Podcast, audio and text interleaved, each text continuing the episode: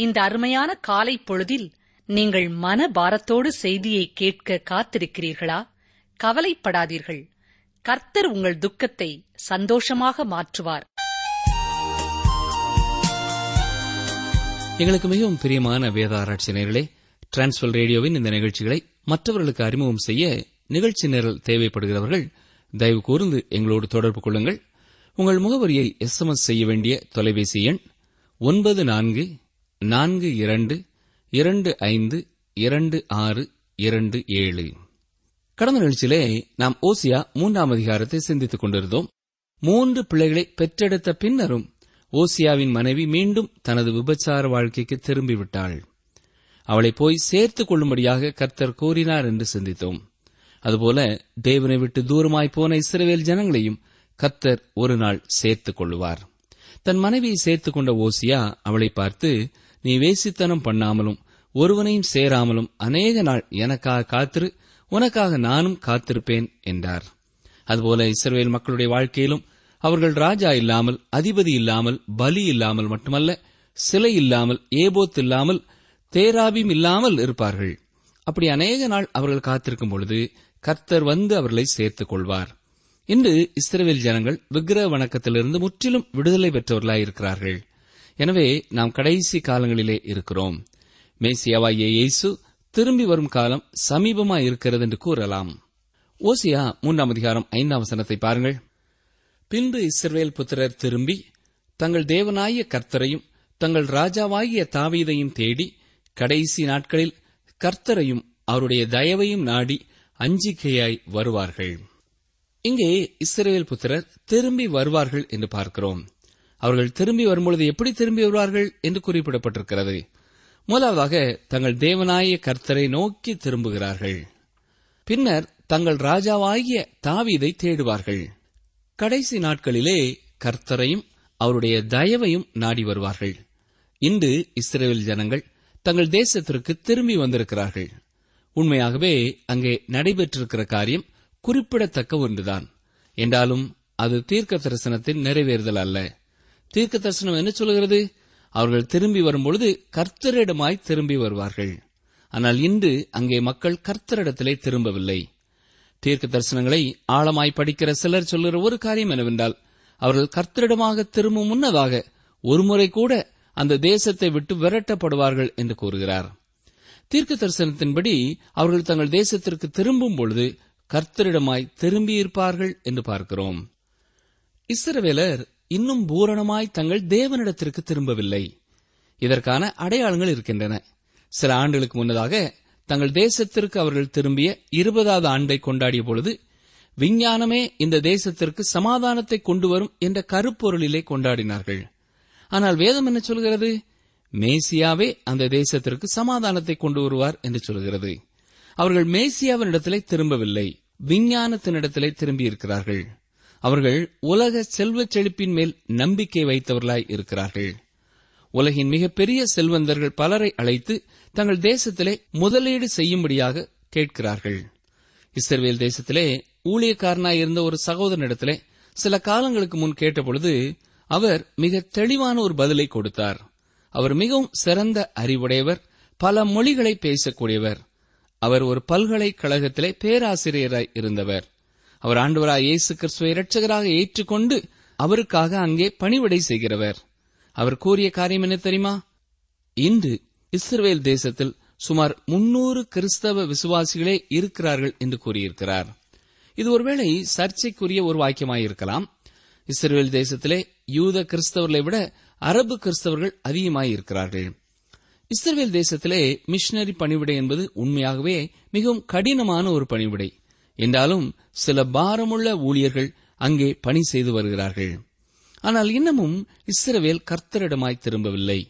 எனவே இப்பொழுது இஸ்ரவேல் ஜனங்கள் தங்கள் தேசத்திற்கு திரும்பியிருப்பது தீர்க்க தரிசனத்தின் நிறைவேறுதல் என்று கூற முடியாது. இன்று இஸ்ரேல் தேசத்திலே சிறப்பாக விளையும் ஆரஞ்சு பழங்களை குறித்து சிலர் சொல்லும் பொழுது அது தீர்க்க தரிசனத்தின் நிறைவேறுதல் என்கிறார்கள். ஏசாய பதினேழாம் அதிகாரம் பத்தாம் வசனத்திலே நேர்த்தியான நாற்றுகளை நட்டாலும் என்று சொல்லப்பட்டிருப்பது தீர்க்க தரிசனத்தின் நிறைவேறுதல் என்று சிலர் சொல்வார்கள். என்றாலும் உன்னத பாட்டிலே நான் வாசிக்கிற கிச்சிலி பழங்கள் என்பது ஆரஞ்சு பழங்களை குறிக்கிறதா இருக்கிறது. அங்கே வளரும் ஆரஞ்சு பழங்களின் கன்றுகளே உலகத்தின் பல பகுதிகளுக்கு எடுத்துச் செல்லப்பட்டிருக்கிறது என்று கூறுகிறார்கள். எனவே அங்கே விளையும் செழிப்பான ஆரஞ்சுகள் தீர்க்க தரிசனத்தின் நிறைவேறுதல் ஆகாது. அடுத்ததாக கர்த்தருக்கு பயப்படுகிற பயம் உள்ளவர்களாய் அவர்கள் அங்கே வருவார்கள் என்று சொல்லப்பட்டிருக்கிறது. அதுதான் அஞ்சிக்கையாக வருவார்கள் என்று கூறப்பட்டிருக்கிறது. கடைசி நாட்களிலே என்பது எதிர்காலத்திலே நடைபெறும் காரியமாயிருக்கிறது. அந்த கடைசி காலம் மகா உபத்திரவ காலத்தோடு ஆரம்பமாகி கிறிஸ்துவின் வருகை மற்றும் ஆயிர வருட அரசாட்சியில் தொடருகிறதாய் இருக்கும். இப்பொழுது ஓசியா நான்காம் அதிகாரத்துக்குள்ளே கடந்து செல்வோம். இங்கேயும் இஸ்ரேல் மக்கள் எப்படி கர்த்தருக்கு முன் குற்றமுள்ளவர்களாக இருக்கிறார்கள் என்பதை பார்க்கப் போகிறோம். இந்த அதிகாரம் முதல் ஓசியா தீர்க்கதரிசியின் தனிப்பட்ட வாழ்க்கையை நாம் அதிகமாய் பார்க்கப் போகிறதில்லை. மூன்றாவது அதிகாரத்தின் கடைசி இரண்டு வசனங்களோடு கூட ஓசியாவின் தனிப்பட்ட வாழ்க்கை பின்னணியத்திற்கு செல்கிறது. இப்பொழுது இஸ்ரேல் ஜனங்கள் எப்படி கர்த்தருக்கு விரோதமாக ஆவிக்குரிய விபச்சாரத்திலே ஈடுபட்டார்கள் என்பதை குறித்து ஓசியா கூறுகிறார். தனது சொந்த வீட்டிலே உள்ள சூழ்நிலையினாலே உள்ளம் உடைக்கப்பட்டவராக தேசத்திற்கு செய்தி கொடுக்க வருகிறார் ஓசியா. இஸ்ரேல் ஜனங்களை குறித்து எப்படிப்பட்ட வேதனை உள்ளவராக தேவன் இருக்கிறார் என்பதை ஓசியாவால் இப்பொழுது பூரணமாய் உணர முடிகிறதா இருக்கிறது இதுவரை இஸ்ரேல் ஜனங்களை குறித்து சொல்லும் பொழுது அவர்கள் பாவம் செய்தார்கள் என்றும் எனக்கு உண்மையற்றவர்களாக விபச்சாரம் செய்தார்கள் என்று மட்டும் கூறினார். இப்பொழுது தேவன் அவர்களை நீதிமன்றத்திற்கு முன் கொண்டு வந்து ஒவ்வொரு குற்றச்சாட்டுகளாக எடுத்துச் சொல்லப் போகிறார். நான்காவது அதிகாரத்தில் நாம் பார்ப்பது போல அவர்கள் சட்ட திட்டங்களுக்கு கீழ்ப்படியாதவர்களாக ஒழுக்கக்கேடான வாழ்க்கையிலும் கர்த்தருடைய வார்த்தையை அறியாதவர்களாயும் விக்கிரக வணக்கத்திலும் இருந்தார்கள் என்று பார்க்கிறோம். இந்த அதிகாரத்தை ஏசாய தீர்க்கதரிசியின் புத்தகம் முதலாம் அதிகாரத்தோடு நாம் ஒப்பிடலாம். அங்கே ஏசாயா தெற்கு ராஜ்யத்திற்கு எதிராக தேவனுடைய வார்த்தைகளை கூறிக்கொண்டிருக்கிறார். இஸ்ரவேல் தேசத்தின் இந்த பாவங்களை தேவன் நம்முடைய தேசத்தை குறித்தும் கூற முடியும். இஸ்ரேல் தேசம் தேவனால் தெரிந்து கொள்ளப்பட்ட மக்கள் கூட்டம் நிறைந்த ஒரு தேசம். அவர்களுக்கு மோசையின் பிரமாணங்களை அவர் கொடுத்திருந்தார். ஆனால் நாம் புரிந்து கொள்ள வேண்டிய ஒரு சத்தியம் எந்த தேசம் என்றாலும் ஆசீர்வதிக்கப்பட வேண்டும் என்றால் சட்டம் ஒழுங்குகளுக்கு கீழ்ப்படிந்தவர்களாய் இருக்க வேண்டும். இஸ்ரேல் தேசத்திற்கு விரோதமாக கர்த்தர் கூறிய குற்றச்சாட்டுகளை எந்த தேசத்தை குறித்தும் கூற முடியும். பொருளாசையே விக்கிரக ஆராதனை என்று வேதம் கூறுகிறது. எனவே நம்முடைய வாழ்க்கையையும் நாம் ஆராய்ந்து பார்க்க வேண்டும். எதை குறித்து நாம் அடிக்கடி சிந்திக்கிறோமோ அதுவே நமது தெய்வமாயிருக்கிறது. நீங்கள் கர்த்தரை குறித்தும் அவருக்கு பிரியமான வாழ்க்கை வாழ்வதை குறித்தும் அடிக்கடி சிந்திக்கும் ஒருவராய் இருப்பீர்கள் என்றால் நீங்கள் கர்த்தருக்கு மிக அருகிலே இருக்கிறீர்கள். உங்கள் வியாபாரத்தை குறித்தோ பணத்தை குறித்தோ அழிந்து போகும் உலகப் பொருட்களை குறித்தோ சிந்தித்துக் கொண்டே இருப்பீர்கள் என்றால் அதுவே உங்கள் தெய்வமாய் இருக்கிறது.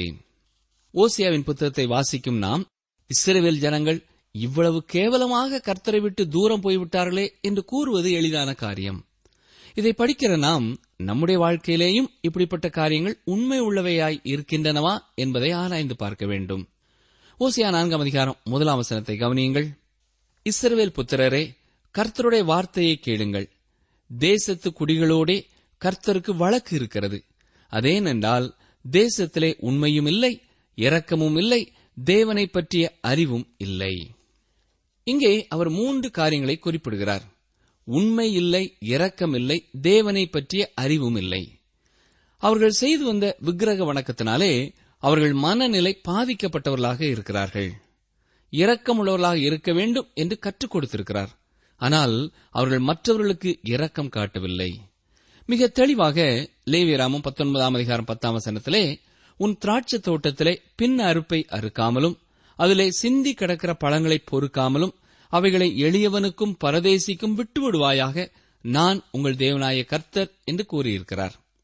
வேறு வார்த்தைகளிலே சொல்ல வேண்டும் என்று சொன்னால் இவ்வண்ணமாகவே நான் ஏழை எளிய மக்களை போஷிக்கிறேன் என்று கூறுகிறார். ஆனால் இந்த இஸ்ரேல் ஜனங்கள் தேவனுடைய கட்டளைகளை மறந்து போனார்கள். அந்த தேசத்திலே தேவனை குறித்த அறிவும் மக்களுக்கு இல்லை. அவர்கள் மற்றவர்கள் மேல் இரக்கமுள்ளவர்களாகவும் வாழ்க்கை நடத்தவில்லை. அவர்கள் உண்மையற்றவர்களாய் காணப்பட்டார்கள். பாருங்கள் ஓசியா நான்காம் அதிகாரம் இரண்டாம் வசனம். பொய்யானையிட்டு பொய் சொல்லி கொலை செய்து திருடி விபச்சாரம் பண்ணி மிஞ்சி மிஞ்சி போகிறார்கள். இரத்த பழிகளோட இரத்த பழிகள் சேருகிறது. இந்த ஒவ்வொரு பாவங்களிலும் அவர்கள் பத்து கற்பனையை மீறுகிறவர்களாய் இருக்கிறார்கள் நேரம் எடுத்து யாத்ராமும் இருபதாம் அதிகாரத்தை வாசித்து பாருங்கள். கொலை செய்யாதிருப்பாயாக விபச்சாரம் செய்யாதிருப்பாயாக களவு செய்யாதிருப்பாயாக பொய் சாட்சி சொல்லாதிருப்பாயாக என்று மிக தெளிவாக கர்த்தர் கூறியிருக்கிறார். ஆனால் இவை அத்தனையுமே அங்கே நடைபெற்றுக் கொண்டிருந்தன. நெருங்கிய உறவினர்களுக்குள்ளும் இது நடைபெற்றன. கர்த்தர் கொடுத்த பத்து கற்பனைகள் மோசையின் நியாயப்பிரமாணங்களிலே ஒரு பகுதிதான். ஆனால் தேவன் அவைகளிலே மிக தெளிவாக தனது சித்தத்தை வெளிப்படுத்தியிருக்கிறார். இன்று திருச்சபையானது பத்து கற்பனைகளுக்கு கீழே இல்லை. கற்பனைகளை கைக்கொண்டால்தான் ரட்சிப்பு என்பது ரட்சிப்பின் மார்க்கம் அல்ல. இந்த காரணத்தினாலே பத்து கற்பனைகளை மீறலாம் என்பதும் பொருள் அல்ல. தேவன் நம்மை இன்னமும் உயர்வான ஒரு நிலைமைக்கு அழைத்திருக்கிறார் என்பதை நாம் உணர்ந்து கொள்ள வேண்டும். பரிசுத்தாவின் வல்லமையோடு வாழும் ஒரு நிலைமைக்கு ஆண்டவர் நம்மை அழைத்திருக்கிறார். பத்து கற்பனைகளிலே தேவன் தம்முடைய சித்தத்தை வெளிப்படுத்தி இருக்கிறபடியினாலே இந்த கற்பனைகளே ஒவ்வொரு தேசத்திலும் உருவாக்கப்பட்டிருக்கும் சட்டங்களுக்கும் அடிப்படைகளாக இருக்கின்றன. தேவன் தெரிந்து கொண்டு செயல்பட்ட தேசமான இஸ்ரேல் தேசம் இந்த உலகத்தில் உள்ள மற்ற தேசங்களுக்கு ஒரு மாதிரியாய் இருந்திருக்கிறது. தேவன் தம்முடைய வார்த்தையிலே கொலை செய்யாதிருப்பாயாக விபச்சாரம் செய்யாதிருப்பாயாக என்று கூறியிருக்கிறார். இன்னும் சில கற்பனைகளையும் அவர் நமக்கு கொடுத்திருக்கிறார். குடிப்பழக்கத்தை வேதவசனம் கண்டிக்கிறது. ஓரின சேர்க்கையை வேதவசனம் கண்டிக்கிறது. இதை குறித்து தேவன் கடினமான வார்த்தைகளினாலே கண்டித்திருக்கிறார். அப்படிப்பட்டவர்களை தேவன் கைவிட்டு விடுவேன் என்று கூறியிருக்கிறார். தேவன் இஸ்ரேல் ஜனங்களை அடிமைத்தனத்திற்குள்ளே ஒப்புக் கொடுத்தார். காரணம் அவர்களுடைய பாவமே. இன்றும் பல தேசங்களிலே வாழுகிற ஜனங்கள் தேவனை குறித்த அறிவற்றவர்களாக இருப்பதனாலே பாவத்தை பாவம் என்று உணராதவர்களாக செயல்பட்டுக் கொண்டிருக்கிறார்கள். இன்று பல சமுதாயங்களிலே எத்தனையோ ஆலயங்கள் இருந்தாலும் ஆலயத்திற்கு வருபவர்களுடைய எண்ணிக்கை குறைந்து கொண்டே செல்கிறது. மிகச் சிலரே கர்த்தருடைய வார்த்தையினாலே சந்திக்கப்படுகிறார்கள். கிதியோனியர் என்பவர்களால் வைக்கப்படும் வேத புத்தகங்கள் ஆங்காங்கே விடுதிகளிலே இருக்கின்றன. அதை எடுத்து வாசிப்பவர்களுடைய எண்ணிக்கை குறைவானதாகவே காணப்படுகிறது. என்றாலும் கர்த்தர் அதன் மூலமாக யாரை சந்திக்க திட்டமிடுகிறாரோ அவர்களை சந்திக்கிறார். ஆனாலும் பொதுவாய் பார்க்கும் பொழுது மக்களுக்கு தேவனை குறித்த அறிவு இல்லை. இன்று வேத புத்தகம் எல்லாருக்கும் இலவசமாய் கிடைக்கக்கூடிய ஒன்றாய் இருந்தாலும் வேத அறிவற்றவர்களாக அதிகமான மக்கள் இருக்கிறார்கள். இஸ்ரேல் தேசத்தைப் போல இந்நாட்களிலே நம்முடைய தேசத்திலேயும் இருக்கும் ஒரு காரியம் மக்களிலே பலர் குடிப்பழக்கத்திற்கு அடிமைகளாயிருக்கிறார்கள். மதுபான கடைகளின் எண்ணிக்கை நாளுக்கு நாள் அதிகரித்துக் கொண்டே இருக்கிறது. குடி குடியை கெடுக்கும் என்ற வாசகங்களை வாசித்தாலும் தங்கள் குடி கெடுகிறதே என்ற உணர்வற்றவர்களாய் தொடர்ந்து குடிக்கிறார்கள். அதிலே செலவு செய்யப்படும் ஒவ்வொரு சிறு தொகையையும் அவர்களது குடும்பங்களிலே அவர்கள் பயன்படுத்துவார்கள் என்றால் எத்தனை அற்புதமானதாயிருக்கும் இல்லையா? இன்றைக்கு பல ஊழியக்காரர்கள் இதை குறித்து கண்டித்து உணர்த்துகிறதில்லை. நிகழ்ச்சியை கேட்டுக்கொண்டிருக்கிற எனக்கு அருமையான சகோதரனை சகோதரியே நீங்களும் குடிப்பழக்கத்திற்கு அடிமையாயிருக்கும் ஒருவராயிருப்பீர்கள் என்றால் தேவன் உங்களை குறித்து வேதனைப்படுகிறார் துக்கப்படுகிறார். உங்களுக்கு நீங்களே ஆக்கினையை வருவித்துக் கொள்கிறீர்கள் என்பதை மறந்து போகாதிருங்கள். தனி மனிதனது வாழ்க்கையிலே பாவம் காணப்பட்டாலும் குடும்பமாக அதை செய்தாலும் தேசமாக அதை செய்தாலும் தேவனுடைய தண்டனை வருகிறதாய் இருக்கிறது குடித்துவிட்டு மோட்டார் வாகனங்களை ஓட்டுகிற எத்தனை பேர் அகால மரணமடைகிறார்கள்? மதுவில் இருக்கும் விஷம் எத்தனை பேருடைய உயிரை குடித்திருக்கிறது? குடிப்பழக்கத்திற்கு அடிமையாயிருப்பது ஒரு வியாதி என்று சிலர் சொல்கிறார்கள். பிரியமானுலே அது ஒரு பாவம் என்று வேதம் கூறுகிறது. பாவத்தை பாவம் என்று உணராதபடியினாலேதான் மனம் திரும்ப முடியவில்லை. பலர் இது புதிய ஒரு வாழ்க்கை முறை என்று கூறுகிறார்கள். ஆனால் கிறிஸ்துவுக்கு முன் எழுநூறாவது ஆண்டிலேயும் மக்கள் இப்படித்தான் வாழ்ந்து கொண்டிருந்தார்கள். தேவனுடைய எல்லா கற்பனைகளையும் மீறி நடந்தார்கள். தேவன் அதற்காக அவர்களை கண்டிக்கிறார். சோதம் குமராவின் பாவங்கள் புதியன அல்ல அதுவும் பழைய பாவங்களே. தேவன் அந்த பட்டணங்களை நியாயம் தீர்த்து அந்த பட்டணங்களை அழித்து போட்டார் என்பதை நாம் மறந்து போகக்கூடாது. இன்று பொறுப்பில் இருக்கும் எத்தனை பேருக்கு கர்த்தருடைய வார்த்தை தெரியும்? எத்தனை பேருக்கு தேவனுடைய சித்தம் இன்னது என்பது தெரிந்திருக்கிறது? பொறுப்புகளில் இருக்கும் மிகச் சிலரே கர்த்தருடைய நீதியையும் நியாயத்தையும் கற்பனைகளையும் அறிந்தவர்களாயிருக்கிறார்கள். உண்மையில் கர்த்தருடைய கற்பனைகள் எல்லா தேசத்து சட்டங்களுக்கும் அடிப்படையானது என்பதை மறந்து போகக்கூடாது. பல திருச்சபைகளிலும் கூட ஆண்களும் ஆண்களும் திருமணம் செய்து கொள்வதையும் பெண்களும் பெண்களும் திருமணம் செய்து கொள்வதையும் சரி என்று சொல்லும் அளவிற்கு வேதத்தை அறியாதவர்களாய் போய்விட்டார்கள். ஆனால் வேதம் அவர்களை பார்த்து கூறுவது நீங்கள் மனம் திரும்ப வேண்டும். நீங்கள் மனம் திரும்பாவிட்டால் எல்லாரும் அப்படியே கெட்டுப் போவீர்கள்.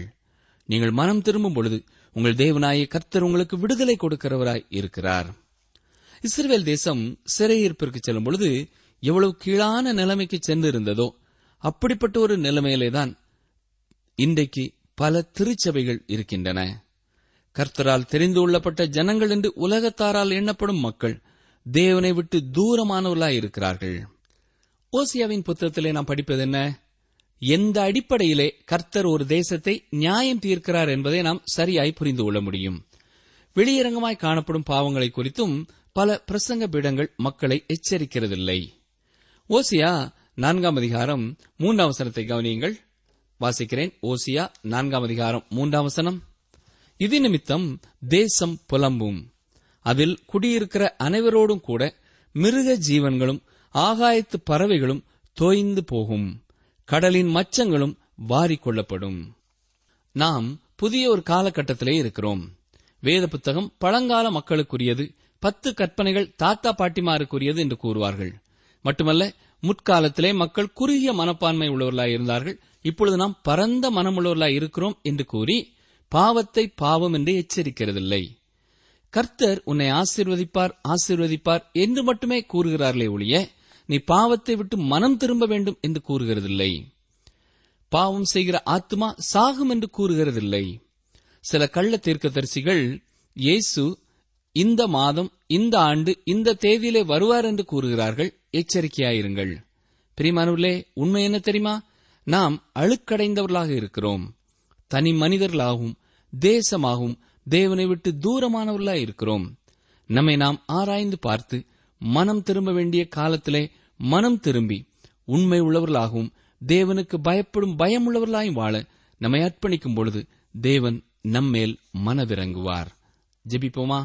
எங்களை நேசிக்கிற அன்பின் ஆண்டவரே எங்களிலே யார் யாருடைய வாழ்க்கையிலே உமை விட்டு நாங்கள் தூரமாயிருப்பதை நீர் எங்களுக்கு உணர்த்தினீரோ. அதை நாங்கள் உணர்ந்து கொள்ளும் உணர்வுள்ள இருதயத்தை எங்களுக்கு தாரும். எங்களிலே நீர் அருவருக்கிற காரியங்களை எங்களை விட்டு அகற்றி உமக்கு பயப்படும் பயமுள்ளவர்களாக மனம் திரும்பினவர்களாக உம்மையே அனுதனமும் பின் செல்ல தொடர்ந்து நீர் எங்களோடு பேசும். எங்களை நியாயம் தீர்க்கும் முன்னதாக எங்களுக்கு அழிவு வரும் முன்னதாக நாங்கள் மீட்பை பெற்றுக்கொள்ள கிருவை செய்யும். இந்த நிகழ்ச்சியை கேட்டுக்கொண்டிருக்கிற ஒவ்வொரு தனி மனிதர்களையும் அவர்களது குடும்பங்களையும் உறவினர்களையும் நண்பர்களையும் கர்த்ததாமே மீட்டு ரட்சிக்க வேண்டும் என்று கெஞ்சுகிறோம். ஏசு கிறிஸ்துவின் நாமத்தினாலே மனத்தாழ்மையோடு வேண்டிக் கொள்கிறோம் பிதாவே. ஆமேன்.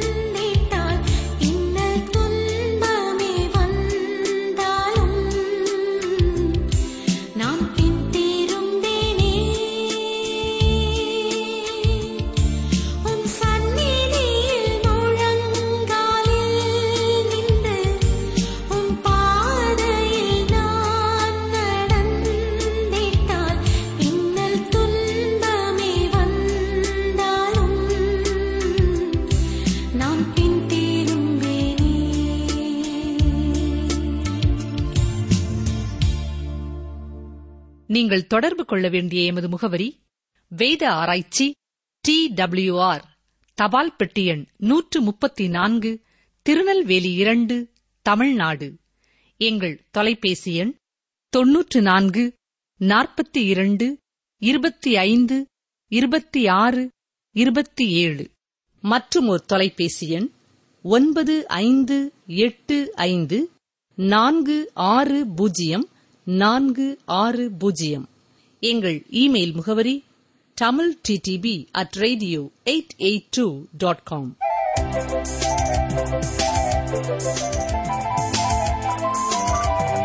ஒருவன் எனக்கு ஊழியம் செய்தால் அவனை பிதாவானவர் கனம் பண்ணுவார். யோவான் பனிரண்டு இருபத்தி ஆறாம் வசனத்தின் பின்பாகம். ஒருவன் எனக்கு ஊழியம் செய்தால் அவனை பிதாவானவர் கனம் பண்ணுவார். யோவான் பனிரெண்டு இருபத்தி ஆறாம் வசனத்தின் பின்பாகம்.